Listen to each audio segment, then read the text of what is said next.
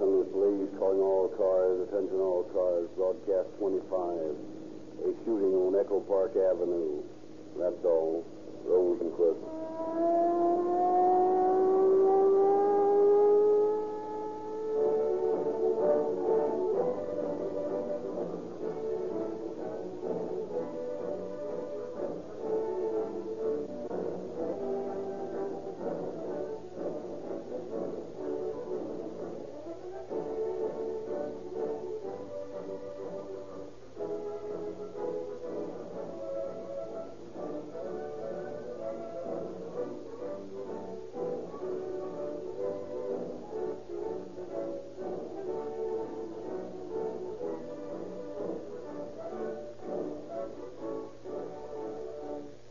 Ladies and gentlemen, many of you have written us asking if Calling All Cars is to go off the air during the summer months, as is the custom with many radio programs. The answer is no.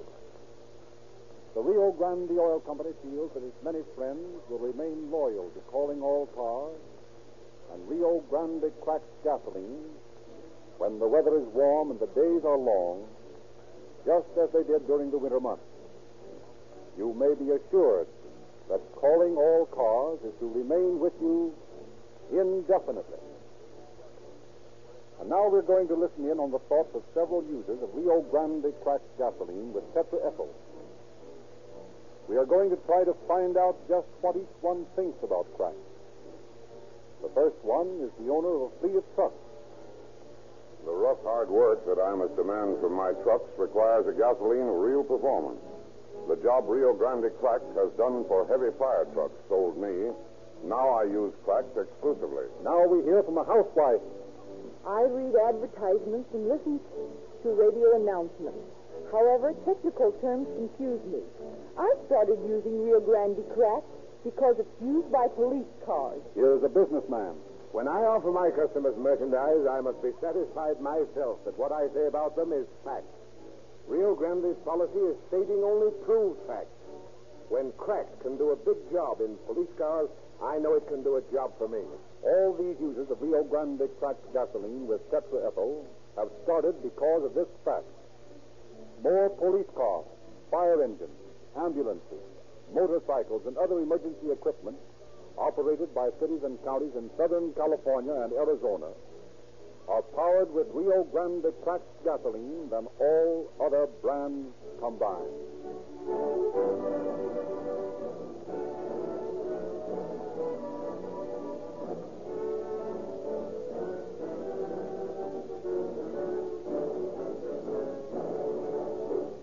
And now we present Chief James E. Davis of the Los Angeles Police Department, through whose cooperation these authentic police dramas are brought to you. Chief Davis. The entire civilized world, and more particularly thoughtful citizens of Los Angeles, who appreciate that they live under the protection of an efficient peacetime army, are today, in many ways, honoring the policemen who uncovered the gang, who brought about the ghetto kidnapping, and brought its members to swift justice. Although their work was highly commendable, not a day passes when men doing the routine duties of police officers accomplish equally as commendable work in connection with the solution of crime and the arrest and conviction of its perpetrators. Tonight, I bring to you an extremely interesting case, the dramatization of which will picture to you how the everyday routine of police work, the extraordinary training of men who toil unsung in the Identification Bureau of the Police Department, which makes possible the efficiency of this great branch of government. I am particularly happy to present this story to you, and in doing so compliment the work of Captain Howard Barlow, who has built up the Fingerprint and Identification Bureau of the Los Angeles Police Department to a position second to none of any similar department in the world. Under Captain Barlow's direction, your police department maintains a highly scientific organization of men and women who are able to solve crimes quickly. This division, although given little publicity and public recognition, is responsible for a large percentage of cases solved by the police department and the discovery of legal evidence necessary to convict criminals who, in the absence of proof of guilt, might escape punishment. Professor Lindsley will now go on with the story.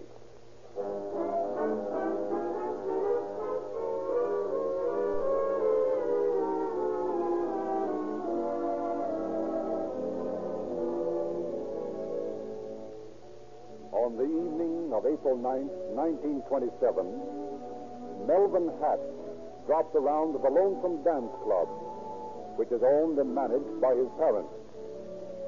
It has been Melvin's custom to call for his father, who is an invalid, early in the evening, take him home, and then return for his mother.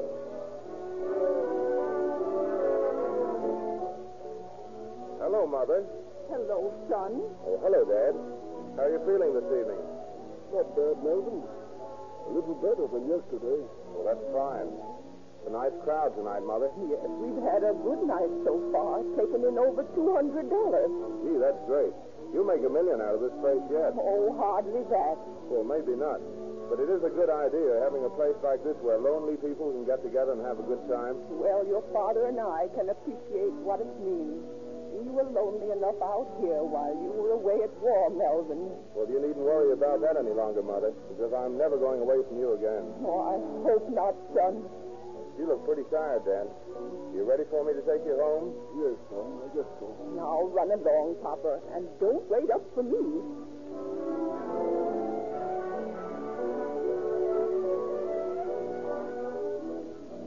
Melvin drives his father home and returns to the dance hall. A few moments after he has entered the house, Dr. Hatt hears the doorbell ring.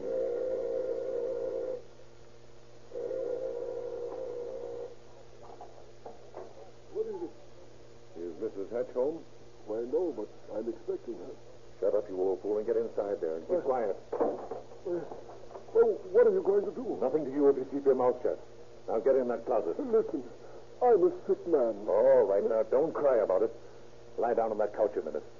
I want to see what you got on you. Oh, no, please. A wallet. 10, 20, 30, $40 in it. Not bad. All right. You can get up now. Please go away. You have all my money. Won't you go now? I should say not. Your wife is coming home with several hundred more, and I'm going to get that, too. Oh, she won't have any money on her. She's just been visiting a friend. Now, don't give me that. I know she's down to the dance tonight, and I know that she'll bring home the gate receipt. She always does. How do you know that? Hey, you don't suppose I go into this without figuring out every angle, do you? The best thing you can do is to keep quiet. You just sit there by the fire as though nothing happened. Go on. Sit down. I'm going to turn this light out, and I'm going to wait in that closet until she comes home. And don't you try any funny business, because I got this gap lined up on you every minute.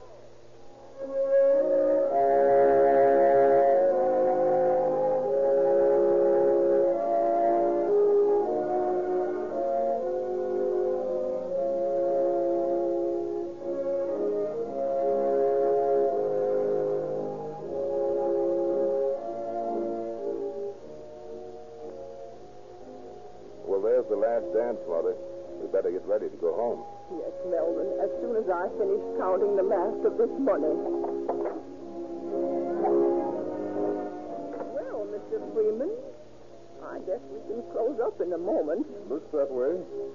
What are you putting that money into the shopping bag for? I'm going to take it home. I wish I could discourage you from doing that, Mrs. Hatch. You know it's dangerous. Why don't you leave it here in the safe? Why, that's ridiculous. Well, it isn't safe to have that much money around the house. I'll take it to the bank first thing in the morning. But that's 9 hours away. Oh, what could happen? Don't you follow me home every night? Yes, but just the same, I feel uneasy about it. Some nights you're going to be held up. Oh, fiddlesticks.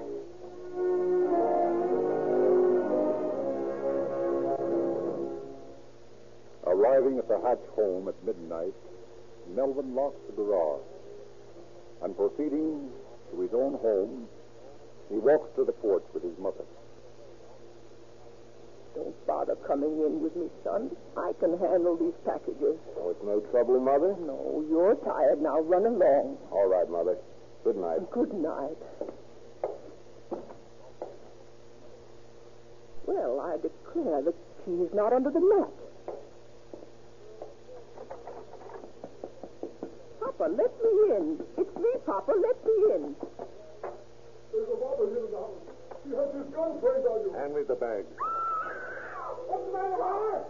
Landon, stay back. Landon, done. Everyone in the house, run away. Don't step. Oh, why, you... Lie down there.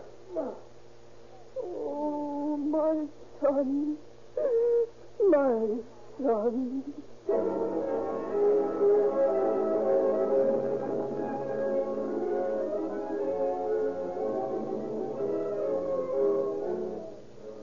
Within 3 minutes, Officers Hamilton and Tucker on the scene. And a half-minute later, the police ambulance arrived and removed Melvin to the hospital in a very serious condition. Police Sergeant Fedrickson of the Fingerprint Bureau is the next official to appear. Very little hope to go on, Sergeant. The suspect is described as about 5 feet 10 inches tall, weight 160 pounds. Age about 25. Now, there's thousands like that in any large city. Yeah, that's right. And he was masked, so there's no facial description. That's right, Doctor. Dr. Hatt. Yes? Would you mind pointing out to me the various articles the suspect touched while he was in here? Well, oh, yes. Let's see. He had hold of the doorknob. The doorknob, eh? Let me see. No, there's nothing there. I don't think he touched anything else. He seemed to be careful not to. Oh, yes. He hid in the closet. He must have touched the knob on that door, too. Which closet is that? That one. Over there by the fireplace. Well, we'll take a look at it.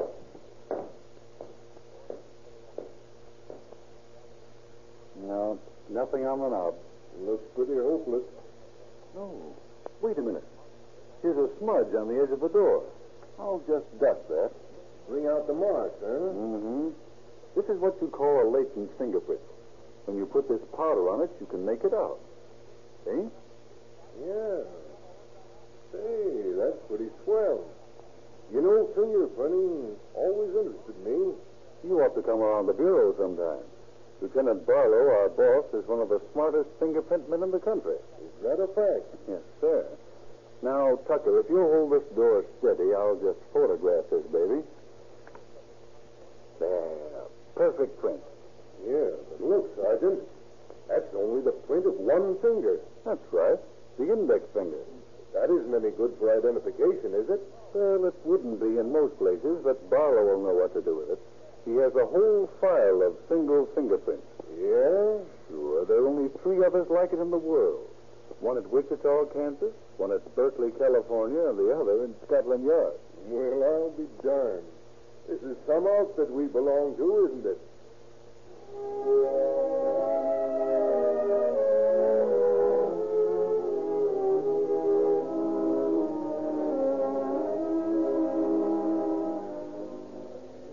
The next morning, Melvin Hatt dies. His assailant is now a murderer. Lieutenant Barlow classifies the single fingerprint found at the scene of the crime as W3C4. The letter W meaning a whorl. The number 3 indicating a core formation with a circular spiral to the right. The C standing for an inclination sloping to the left. And the 4 indicating the count between the core and the nearest delta. This lone fingerprint is filed with the prints of wanted men, as it does not correspond to any of the other thousands of prints on file at police headquarters. Meanwhile, other means are being used to identify the murderer. Every person's character remotely resembling the description of the wanted man is rounded up and brought into headquarters. Lieutenant Barlow and Detective Sanderson then interview Mrs. Hatt. I regret very much, Mrs. Hatt, that we have to ask you to come down here at this time. Oh, it's quite all right, Lieutenant. I'll do anything to find the man who killed my boy. Anything. Well, Mrs. Hatch, we've rounded up some suspects, all answering the general description given by you and your husband. I wish you brought him with you. I couldn't today, sir. He's all broken up. This terrible thing is almost too much for him. Oh, sorry to hear that, ma'am. You say you have some suspicious characters here? Yes, but we don't see how you can tell much about them. After all, the man who shot your son was masked. How could you identify Robert if you did see him? I'd know him anywhere. How? By his voice. By his voice? Certainly. But, Mrs. Hatch, that sort of identification is too flimsy. Well, no jury in the world would convict a man on that score. I can qualify as an expert on voices, gentlemen.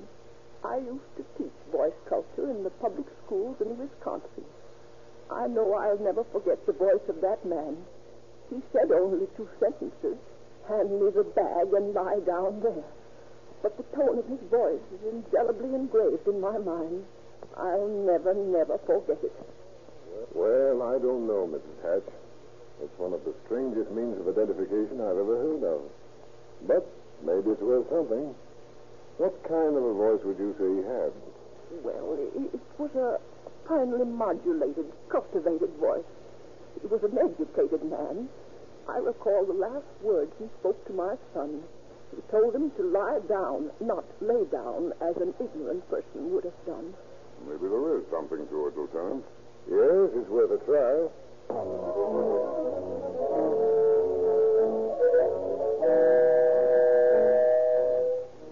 Lieutenant Barlow and Detective Sanderson lead the distraught mother into the show-off room. The suspected men are led out behind the screen. Their faces lit up by blinding lights, so that they cannot see the people beyond the screen. Lieutenant Barlow addresses them. Now, I want you men to repeat these words. Hand me the bag and lie down there. Start with the man on the left. Hand me the bag. Lie down there. Next. Hand me the bag. Lay down there. Next man. Hand me the bag. Lie down there. Let me hear him say it again. Repeat that, will you? Hand me the bag. Lie down there. No, that isn't the voice. Go on, Lieutenant. All right, the last man. Hand me the bag. Lie down there. Okay, that's all. Take him back, Sergeant. Well, Mrs. Hatch? No, none of these men was the man who killed my son.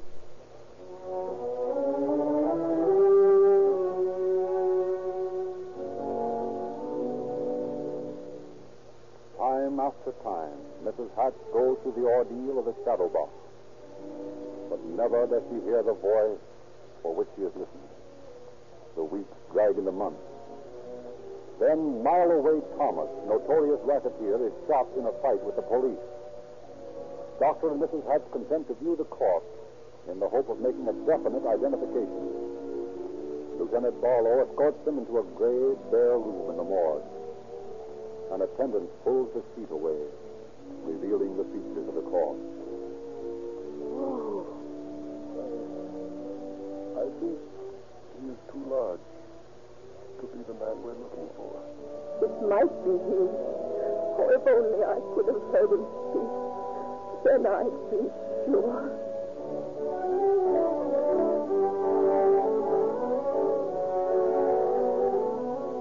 Many officers in the police department are of the opinion that the murder of Melvin Hatt was another of Mile Away Thomas's crimes, and so considered the case closed. But to Lieutenant Barlow, who constantly pores over his precious fingerprint file, no case is closed until he gets a positive identification. And the fingerprints of Mile Away Thomas do not match the single print that he received from the door at the Hatch home.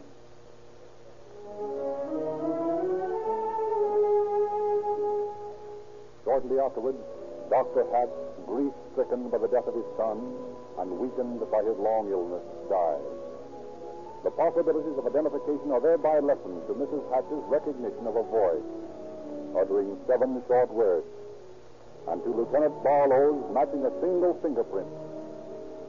3 years pass, and then another crime is shrieked across the front pages of Los Angeles newspapers.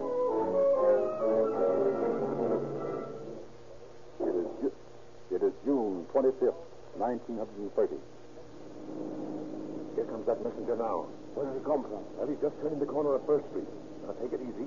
See that open place there beyond the truck? Sure, I will. Gauge your speed so that you'll pull in there just as he's walking past. All right, I got it.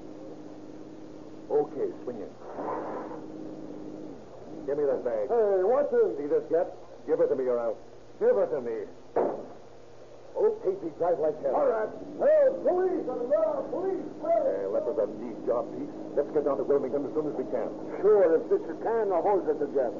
I wish you did a Carter with a bit of bribe and a little bit of a pep when you steal them. Well, I couldn't help it. I think the only one I could get away with. Sure, but someday it's going to get us into big trouble. Ah, we'll fix this one as soon as we get back. Well, I sure hope so. I don't like him about it. There's a truck coming out of that alley. Look out, stop it!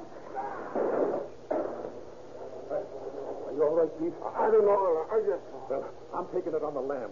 I got to get that Joe out of here before the cops come. I'll see you back at the joint. All right, Percy, you scram on the talk of this guy. Hey, what's the big idea running to me like that, huh? My brag's the bag. Oh, yeah?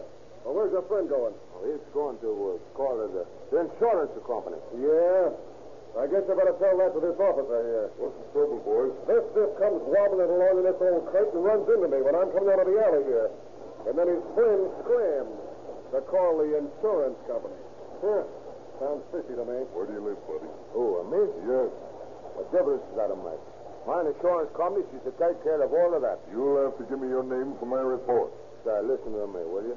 If you're going to give me a ticket, give him a to me. I'll pay off. Yeah? What's your hurry to get away? I've got an important appointment. Well, let me look at your license, please. Go ahead, Pod. I'll see this monkey don't get away. I ought to smack you down. Shut your mouth. Hey, one more crack out of you and I'll let you have it. Who's this car belong to? This the car she's belonging to me. Yeah? Sure about that? Sure, I'm sure. Well, there's something funny about it. This is reported as a stolen car. I'll have to take you in until we can clear this thing up. Yeah. I knew there was something fishy about this guy, sir.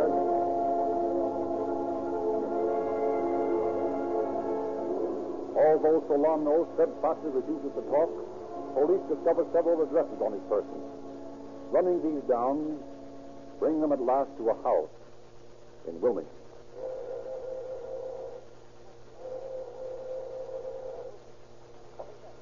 What do you want? We're looking for Pete Solano. He lives here, doesn't he?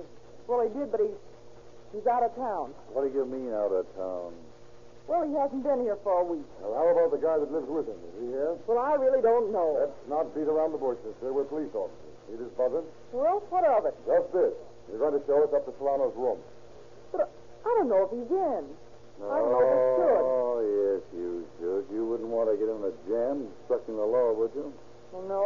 Okay, lead the way. Well, come on. Say, be careful of Mr. Eberly if he's in. He's, sort of a dangerous character.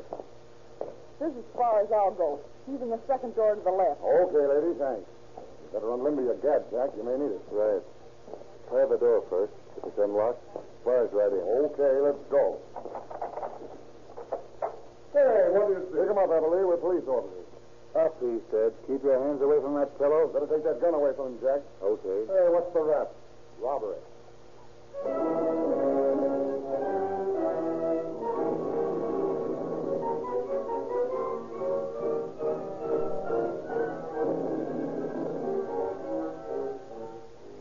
Eberly is brought in, fingerprinted, indicted, and speedily sentenced to prison on 4 counts of robbery.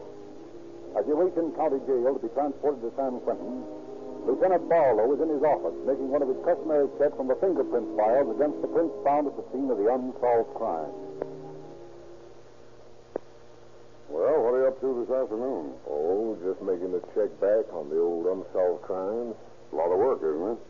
It sure is when you have 230,000 sets of prints on file. That many? Yeah, but it isn't as bad as it sounds, because the code classifications cut down the number of sets you have to go through to check any particular print thing. It's a lot of fun. You never know what you might find. Now, take this print here, W3C4. Does that mean anything to you? Not a thing. Remember Mrs. Hatch? Oh, yeah, the little old lady whose son was killed, and she said she could identify the murderer by the sound of his voice. Yeah, that's the one. Mm-hmm. Well, W3C4 is the code of the single fingerprint we found at the scene of the crime. They never found anything on that, did they? Uh-uh. But every now and then, I'd check over the files just in case. Let's look it up now. Sure. Now, let's see. Here's the W file. Now, we'll see how many W3s there are. Quite a few. See? Then we'll eliminate everything but the W3Cs. Only three of them. Well, I'll be doggone. What is it? Well, here's the same print, W3C4. Yeah? Who is it? Let's see. Percy Eberly, convicted on 4 counts of robbery. Look at the comparison of these prints. Identical. I can see 20 points of similarity. And you don't need more than 7 to convict, do you? No, sir. Sanderson, we've run down another unsolved crime.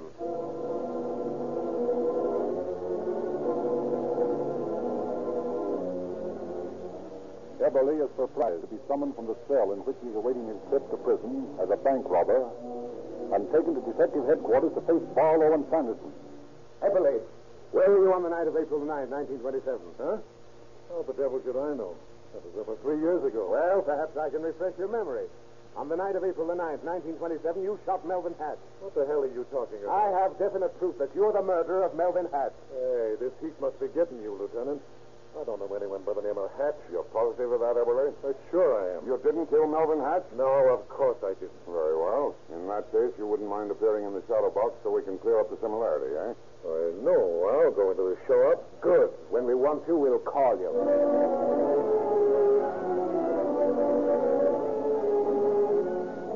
Mrs. Hatch is hastily summoned to police headquarters and arrives breathlessly eager to find what news the officers have.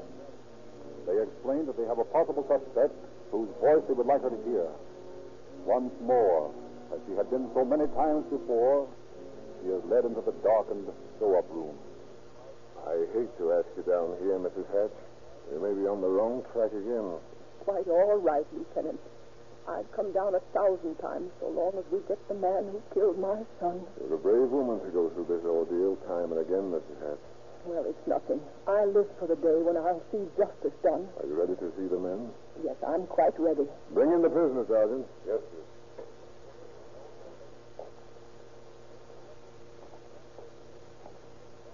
Does that look like him, Mrs. Hatch? Oh, I can't be sure. Ask him to say those words. Eberly, I want you to repeat these sentences. Hand me the bag and lie down there. Hand me the bag. Lie down there. That's he. I'd know that voice anywhere. It is the man who murdered my boy.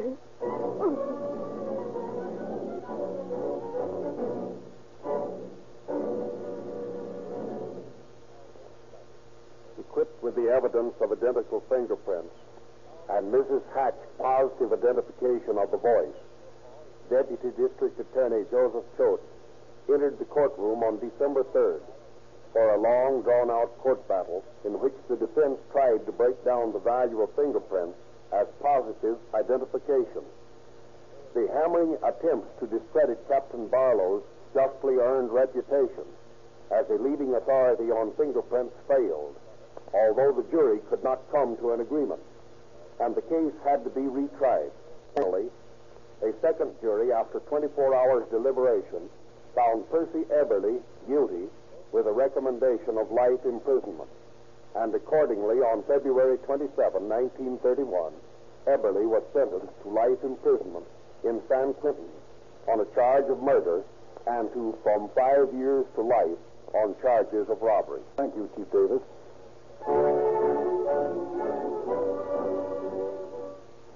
Ladies and gentlemen, every year, police cars, fire engines, ambulances, motorcycles, and other emergency equipment travel millions of miles in their daily jobs of protecting the lives and property of citizens living in Southern California and Arizona. These millions of miles are run with Rio Grande cracked gasoline.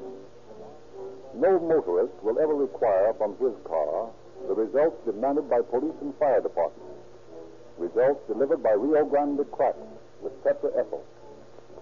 But why not get this extra performance? Rio Grande Cracked with Tetra Ethyl costs you no more. And when you try Rio Grande Cracked, why not try its famous companion product, Sinclair Pennsylvania and Sinclair Opaline motor oil? These famous oils give longer life because they are extra refined. Also, you are positively guaranteed against substitution because both are sold only in extra measure tamper-proof cans. With all their advantages, it is surprising that Sinclair Pennsylvania and Sinclair Opaline cost no more than ordinary oil.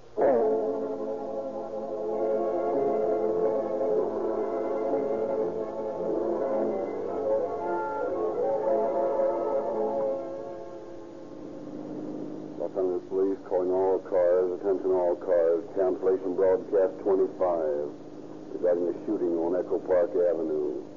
Suspect is now in custody. That's all. Rolls and clips.